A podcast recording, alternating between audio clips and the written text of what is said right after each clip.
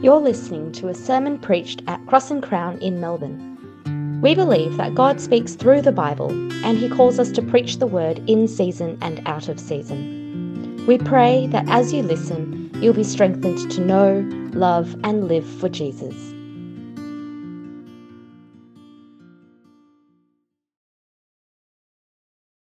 We believe that the Bible is God's word to his people.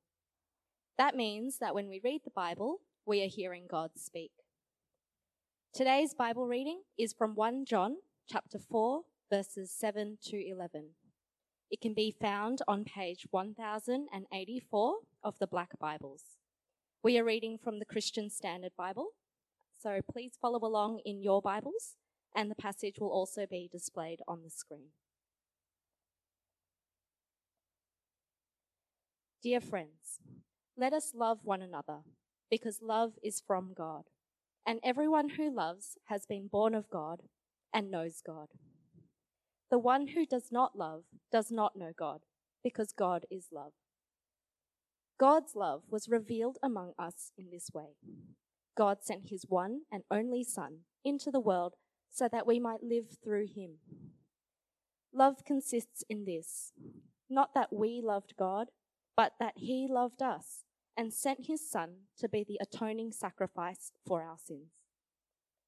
Dear friends, if God loved us in this way, we also must love one another.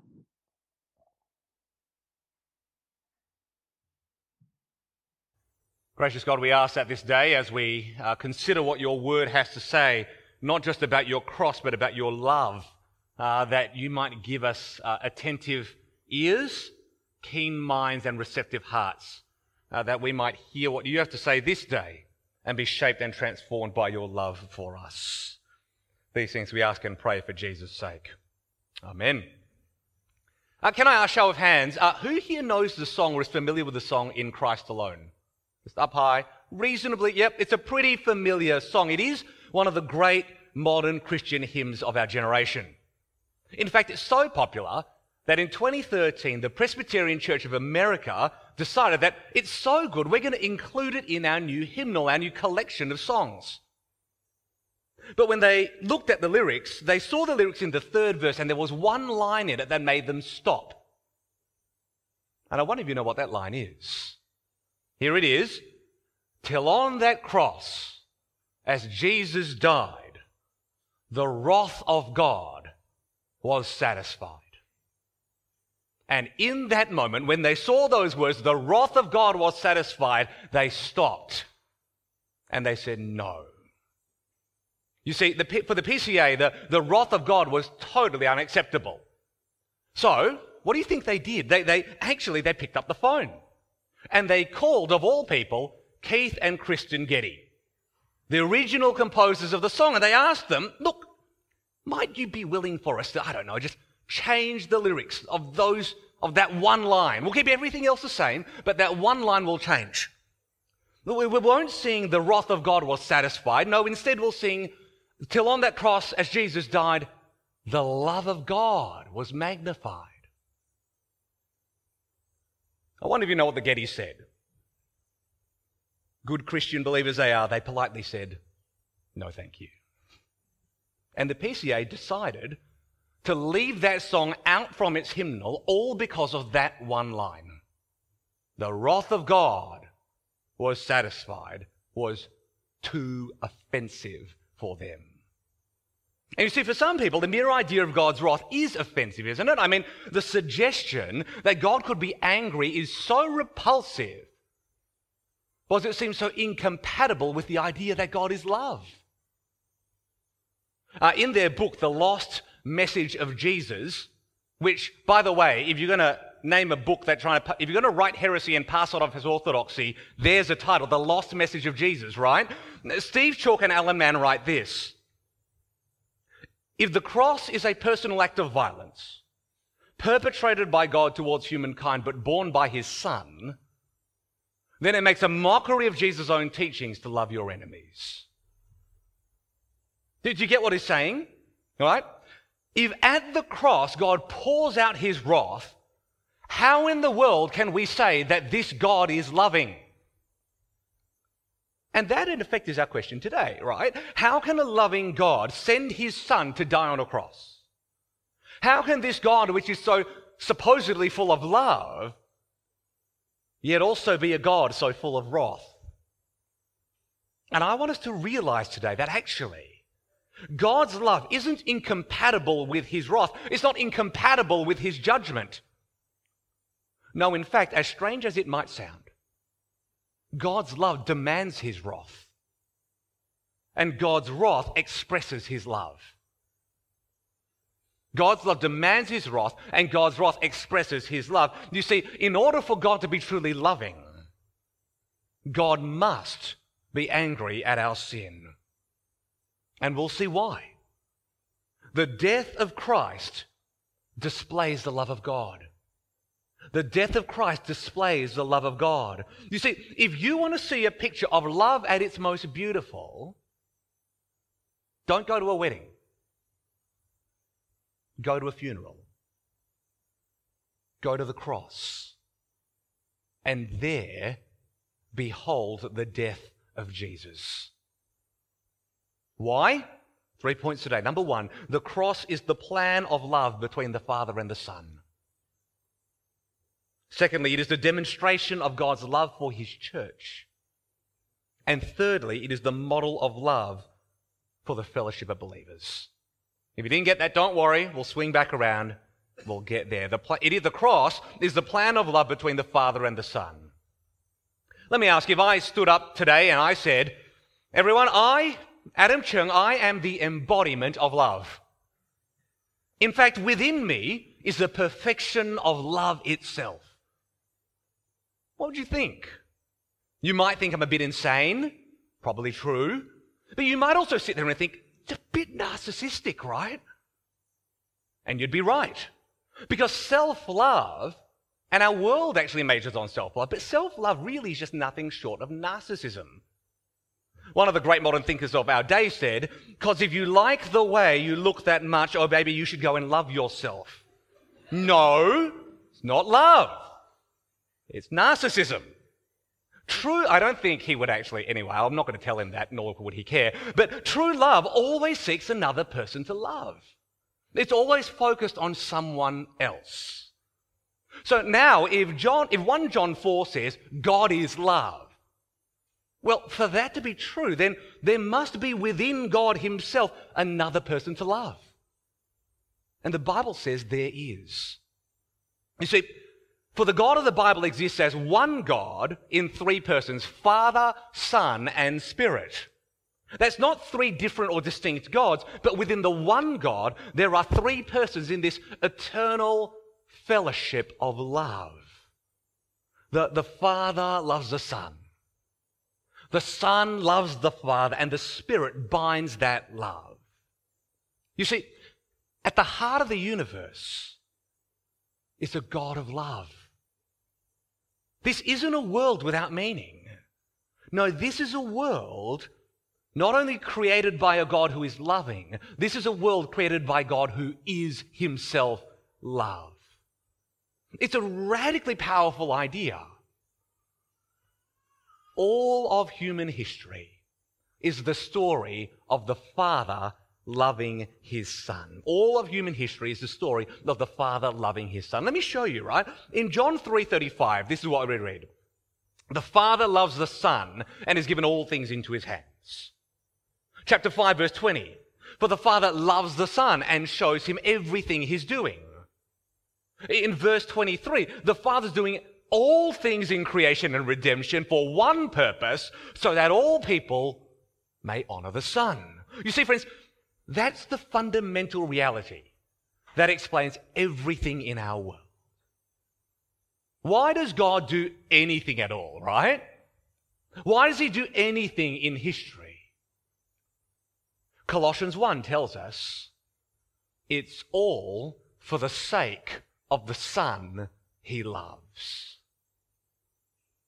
If the cross is the crux of Christianity, then this, friends, is the source of Christianity the, the perfect love within God Himself. I want you to hear what one theologian, Andrew Moody, writes. The, the fundamental reality in heaven and earth is the love that God the Father has for his Son. You and I and everyone and everything else exists because God loves his Son and he wants others to know, love, and glorify him too. God is love. Because within his very being is the fountainhead, the source, the pure perfection of love itself, the love of God the Father for God the Son. Now, if you've ever loved someone before, you'll know that desire to express your love, right? And how do we express our love? Well, actually, one of the clearest ways we express our love is by giving a gift. Just uh, think about the man who buys chocolate and flowers for his girlfriend on Valentine's Day. The, the daughter who crafts a gift at school for her dad. The friend who buys a bottle of whiskey for his best mate. So often, our love is expressed in a gift, isn't it? And it's actually no different between the Father and the Son. The Father loves the Son so much that He gives him a gift. In fact, He gives him the greatest gift ever imaginable. I wonder, can you guess what that gift might be? If you're in a relationship or you've got a best mate and you want to buy the greatest gift of all for them as an expression of your love, what would you buy? The Father loves the Son so much that he gives him a gift. And that gift, friends, believe it or not, is you and me. It's you and me. Believe it or not, that's right. You are the gift of God the Father to his Son. Just look at John uh, 6:37. Everyone the Father gives me will come to me. Uh, verse 40, for this is the will of him who sent me that I should lose none of those he has given me. And in John 17, 6, what does Jesus pray to the Father? I've revealed your name to the people you gave me from the world. You hear what God is saying? You and I and all of God's people, we're a gift of love from the Father to the Son. We, we evangelicals, we often devalue the church so much. But here is an exalted vision of the people of God. The church is the greatest gift of the most perfect love within the eternal God. It's amazing. The church is the greatest gift of the most perfect love within the eternal God. And if the value of a gift is measured by the cost of its purchase, friends, then you and I, we are the most precious gift imaginable. All the wealth of this world, all the riches of its kingdoms cannot compare with the cost at which you and I have been bought. We have been bought at a price. We have been bought by the death of Jesus on the cross. You know, in this series, we often think that the cross is God's gift of love to us. And it is. But I hope you can see that it's so much more than that. That the cross is not just God's gift of love to us, it's the cost of God's gift of love to his Son. Our salvation that the cross of Christ, the whole project of redemption, is God's eternal plan of love. You and I, in all our sin, believe it or not, we are God's precious gift to the Son he loves. It sounds a bit trite, doesn't it? A bit naff, but you're a gift. You're precious. You are the greatest gift of the most perfect love within the eternal God. And that's got to give us radical dignity. You know, all of us find value in being known and loved. But this plan of the Father and the Son tells us no, not only are we loved by God, no, we are the very expression, we are the very embodied gift of God's perfect love. And it's not because we're somehow worthy, if you don't mind me saying. No, it's all because the Father loves the Son and the life of the Son is the cost at which we have been bought. We have the dignity and value of nothing less than the Son of God. Now, if you pause and think, some of you thinking people might have spotted what might seem like the fatal flaw in this whole plan of love. See, you might realize, well, Adam, if you're saying the Father loves the Son so much that he gives us to his Son as a gift in love, but the cost to purchase that gift is the life of the Son, then it's a pretty raw deal for Jesus, isn't it? How is that in this so called plan of love? How is it that the Son has to die to purchase his very own gift? That's, that's a terrible deal. It's, it's not just like me having to pay for my own gift, it's actually me having to die for my own gift.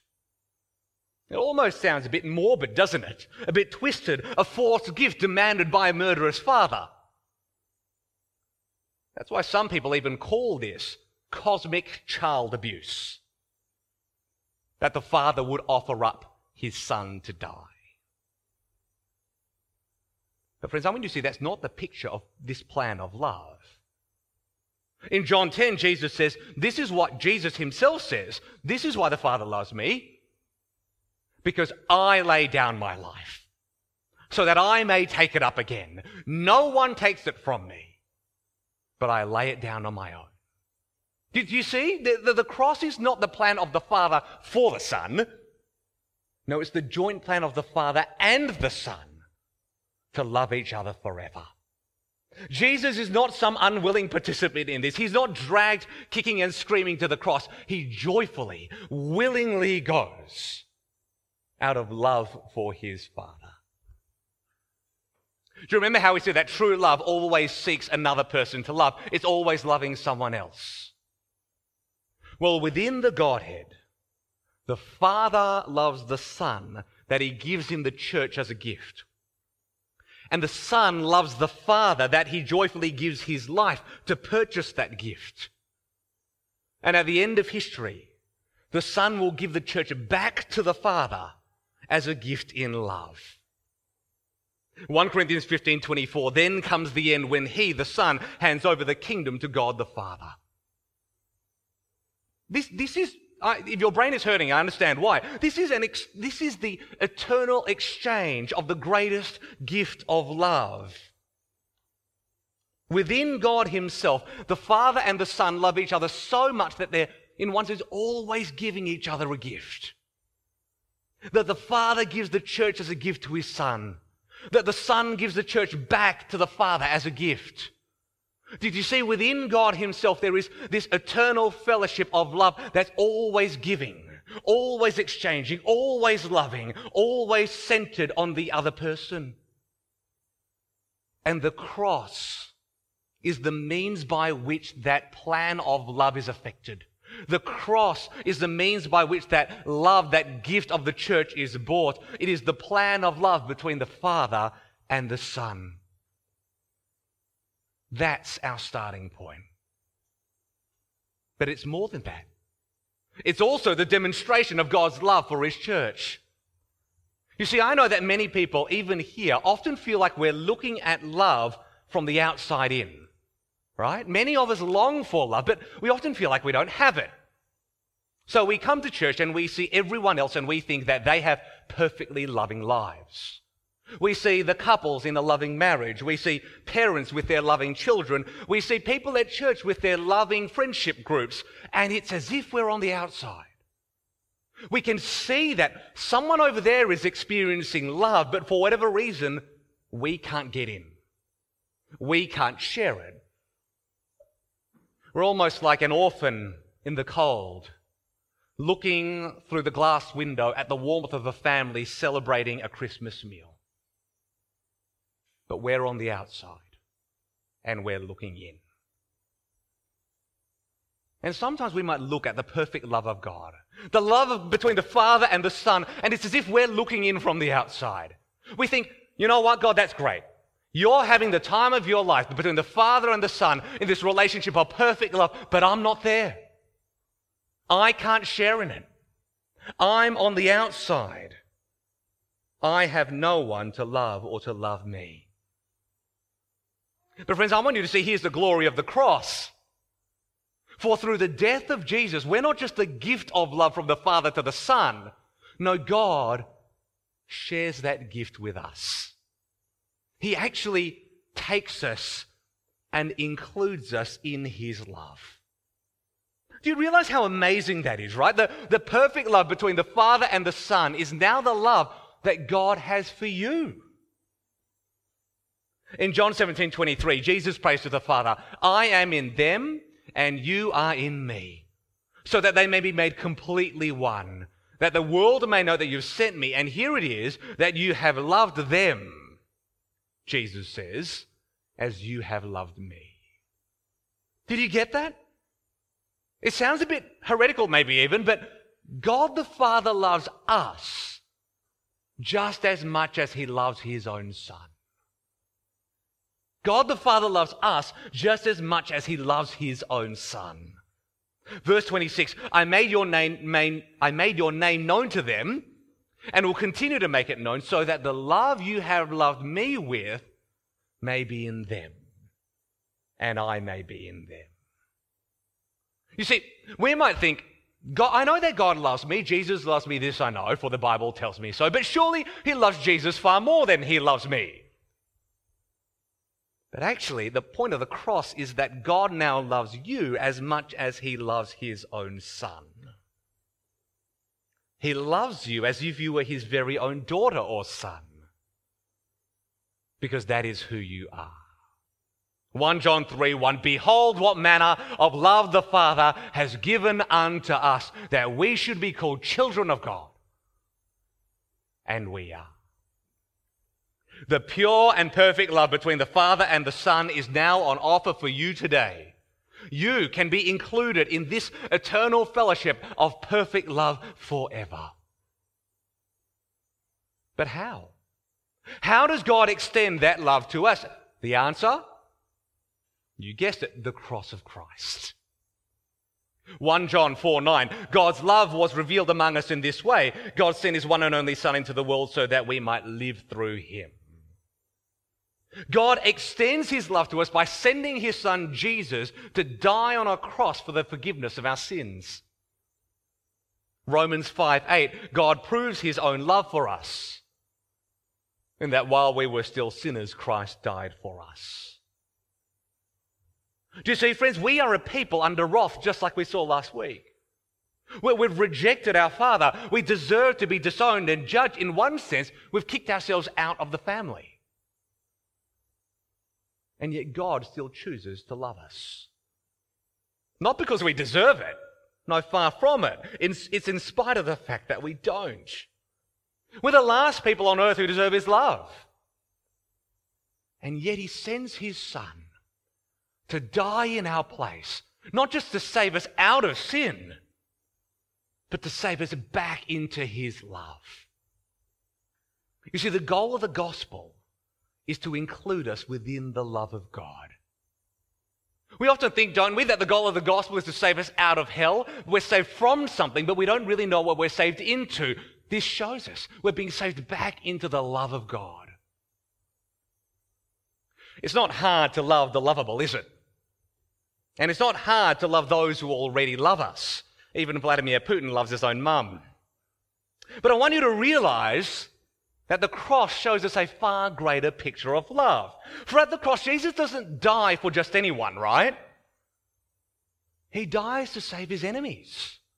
He dies to save the very people who would seek to kill him. He dies to save the very people who don't just not deserve his love, he, he dies for the sake of the people who hate him. But he dies not just to save them, he dies to make them his friends his sons and his daughters. It's as if through the cross of Christ, God opens the door up to the house. He steps out into the cold. He takes the shivering orphan in his arms and he brings him back into the warmth of that warm Christmas dinner where we might share in his love forever. If you're not a Christian, I want you to know that's exactly what God is offering you today the opportunity to be welcomed into this eternal relationship of perfect love. That's what God offers. You might pause and wonder, Adam, how in the world, with a God so loving, if that's the picture of the love of God, how in the world could he be so wrathful? How in the world could he be so angry? How in the world could he judge us for our sin? But I hope you realize that God's wrath actually expresses his love. God's wrath shows that he cares. It shows that he's not indifferent to our sin. I want you to imagine for a moment this terrible situation. And I, I'm loath to even say it, but I want you to imagine the moment uh, a woman whose husband cheats on her, which is terrible. But imagine the strange situation if that woman wasn't angry. Imagine if she was somehow indifferent to her husband's infidelity. Imagine if she didn't care at all. There'd be something wrong with that, wouldn't there? Wouldn't it just show that, in one sense, she doesn't really love him? In one sense, you, you want her to be angry. In one sense, it's right for her to be angry. Her anger shows that she really loves him. And God's wrath shows that he really loves us. Because if God was indifferent to our sin, why would he care at all? You see, at the cross, God's love is displayed not only in taking our sin seriously, is shown in taking us back into his love forever. The goal of the cross is not simply so that you and I can be saved out of hell. That's only half of it. No, the far greater goal of the cross is so that you and I might be adopted as, as daughters and sons. It's so that we might be brought back into the family of God. It's beautiful. In Galatians 4 4 to 7, we read, When the time came to completion, God sent his son, born of a woman, born under the law, to redeem those under the law. Why? So that we might receive adoption as sons. Isn't that amazing? The whole point of the cross is that God might love us as he loves his own son. The whole point of the cross is so that God might love us as he loves his own son, with the greatest love this world has ever known. I just love what J.I. Packer writes here. Get this, right? Adoption is the highest privilege that the gospel offers, higher even than justification. You see, to be right with God the judge is a great thing. No one's denying that. But to be loved, to be cared for by God the Father is greater. You see, if we're honest, it's not uncommon for many people to feel that no one loves us. It's sad, I know, if someone says to you, oh, someone says, we feel no one loves me, but we think that if we say no one loves me, people will laugh at us, right? But if we're honest, actually in our heart of hearts, so many of us feel that no one loves us. And then we hear that apparently people do love us, and we think, well, it would pay from time to time for them to show it. And sometimes all we want is someone to say, I love you. It's okay, you can come up later and I'll take it, right? Or someone, we, sometimes you just want someone to. It sounds needy, doesn't it? Right? But sometimes you just want someone to give us a gift in love. I'll also take it right? Like we, we just want someone to show us a sign that they love us, an assurance that they love us. We forget so easily that people love us. So go home and tell people that you love them, right? If you want a visible sign that you are eternally loved, look at the cross of Christ. For there, the God who is love not only saved you out of sin and hell, he brought you back into this eternal fellowship of love. We are just singing it, weren't we? Just think about it. How deep the Father's love for us. How vast beyond all measure that He should give His only Son to what? To make a wretch, trash, chaff, His treasure, His gift, His precious, His beloved. You see, friends, the cross is not only the plan of love between the Father and the Son, here's the glory. Just like a fountain, it spills over into a demonstration of love for you and me. It's a love so perfect, so pure, so divine that exists within God Himself. And believe it or not, that perfect love is the love with which God has now loved you. And now, here's where it just blows my mind. The love between the Father and the Son, which is now shared with you and me, He now calls for us to share with one another. The cross is a model of love within the fellowship of believers. Have you ever met one of those model families, right? Where everyone seems to love each other. It's almost like the Brady Bunch, but they're real, right? Indeed, your family might be one of them, right? Like, these are wonderful families, but it's hard to imagine they exist. The wife and the husband, they love each other.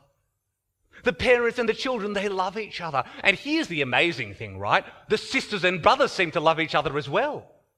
And you think, this isn't real, is it? But it's true. And I realize in families like that, it all starts with the parents. It all starts with the love of the husband for his wife and the wife for her husband. And out of that love, it shapes everything else in the family. It's the ideal family we all wish we were part of, isn't it? And believe it or not, that's the ideal family that God is calling us to be. Because the cross is more than just a demonstration of God's love for his people, it's the model of our love for one another. We are called to love each other with the pure and perfect love that exists within God himself. John 17, 26, Jesus prays that the love the Father has loved me with may be among us. Uh, in John 13, 34, what does Jesus command? Uh, you know it well. Just as I've loved you, you are also to love one another. You've heard that before, but just stop and think about it. Just as I've loved you, how has Jesus loved us? He loved us through his death on the cross. The cross defines our love. Not our culture, not our world, and not our own desires. The cross defines our love. Over the last five years, haven't we heard time and time again that phrase, love is love? But it's a vacuous statement. It means absolutely nothing. That means simply means that love is whatever we want it to be. In the end, love becomes license. Love becomes this unbounded and unquestioned acceptance of anything and everything. But the cross shows us that that's not true love. You see, cross shaped love has the contours of justice and mercy. True love cares about wrath being satisfied, justice being settled, our sins being judged. True love also cares about mercy being offered, grace being extended, and forgiveness being secured. Cross shaped love doesn't excuse sin. It doesn't simply say, no, no, it's okay, not a big deal. No, it says it is a big deal and it's not okay. But cross shaped love doesn't stop there. It acknowledges our sin, forgives our sin, and removes our sin. Cross shaped love says about our sin, it's not okay, but it will be. And cross shaped love treats other believers as sisters and brothers adopted by God into this family of eternal love. Here's the crazy thought, right? Right here, as you look around, this church and all of God's people, we are called to be the community of cross shaped love. We're called to be like, you've seen those fountains, right? I've got one outside my house and it sends me insane, right? Because it just never stops. But, but there's this fountain in the middle is the spout, and out of the spout comes this water that just cascades down and then overflows into this pool. It, it's, it's a picture, right, of God's love for his son, which cascades down to the church and is now shared among us all. It's the very same love right here in the church. A few months ago, uh, I heard uh, one husband say, You know, Adam, I just love being married because I get a front row seat to see someone's sanctification. And I thought, Wonderful, brother. It's so good. Marriage is a wonderful gift of God. Though, can I suggest the front row seat to someone's sanctification is not in your marriage, it's actually in the church. You can see that in marriage, but actually, it's the church that is the front row seat to witness and experience that cross shaped love. It's in the church that we see the cross shaped love of God being worked out among his people. It's in the church that all of us, married, divorced, never married, and widowed can experience the cross shaped love of God.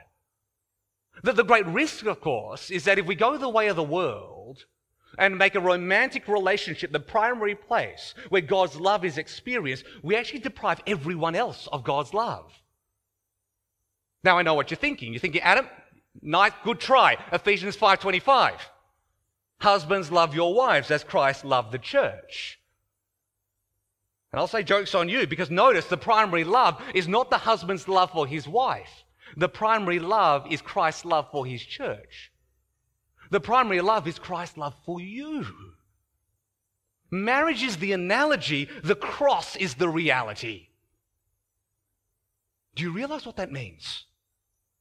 It means that it doesn't matter whether you're married, divorced, never married, or widowed.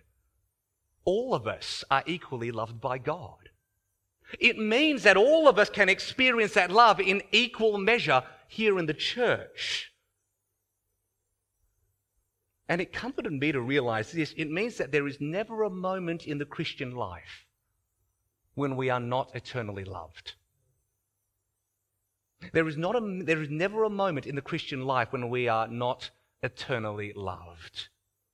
And when we love each other as sisters and brothers in Christ, you know, we're doing something far more than just being nice to each other. Don't we often think that's what love one another means? Love one another as I've loved you. Be nice to one another. Smiled at the pers- to the person who's at the front door. That's not what we're saying, but please do smile, right? When he says love one another, he's saying extend to one another nothing less than the eternal love within God Himself. Treat one another the very same way that the Father treats His Son and treats us all. It's so easy to think that the greatest love we experience is found within our biological families. And at one level, it's true that the love that we enjoy from our parents, our spouses, and our children is unique. It's precious. It's a gift of God. Enjoy it. But the greatest love we can ever experience is from God and among his people. For the love that makes this family, the love that marks this family, is nothing less than the eternal love of the Father for the Son. You see, one day, all our human relationships will come to an end marriage, parents, and children. But the one set of relationships that will persist into eternity are those with our sisters and brothers in the Lord Jesus. Why? Because it's these relationships that Jesus purchased by his death on the cross. And it is these relationships that the Father and the Son desire to include in their love forever. The cross is the plan of love between the Father and the Son. The cross is a demonstration of God's love for us, his people. And the cross is the model of love within this, friends, the fellowship of believers. Friends, in his death on the cross, Jesus changed everything. He guaranteed the redemption of our bodies, the, the, re- the, renovation of our world, the renewal of our souls, and the defeat of the devil. But more than anything else, He secured our forgiveness on the cross. He bore God's wrath in our place. He died the death that we should have died. But today, here at the cross, we see something even deeper than just that. We see why. Right? Be, be, ask the Sunday school question. Be the frustrating but curious five year old. I'm guessing five, but around there. Ask why. Why did Jesus die? He died for the forgiveness of sins. Why did he want to forgive our sins? Because he loves us. Why does he love us? Because at his very heart, God is love.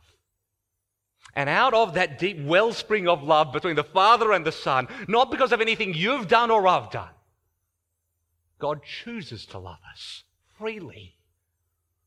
He doesn't need you. He doesn't depend on me. No, in the beautiful words of Susanna Wesley, why did God love us? He loved us because He loved us. He loved us because He loved us. It is in His very nature to love. And the cross is the greatest demonstration of that love. Let me pray.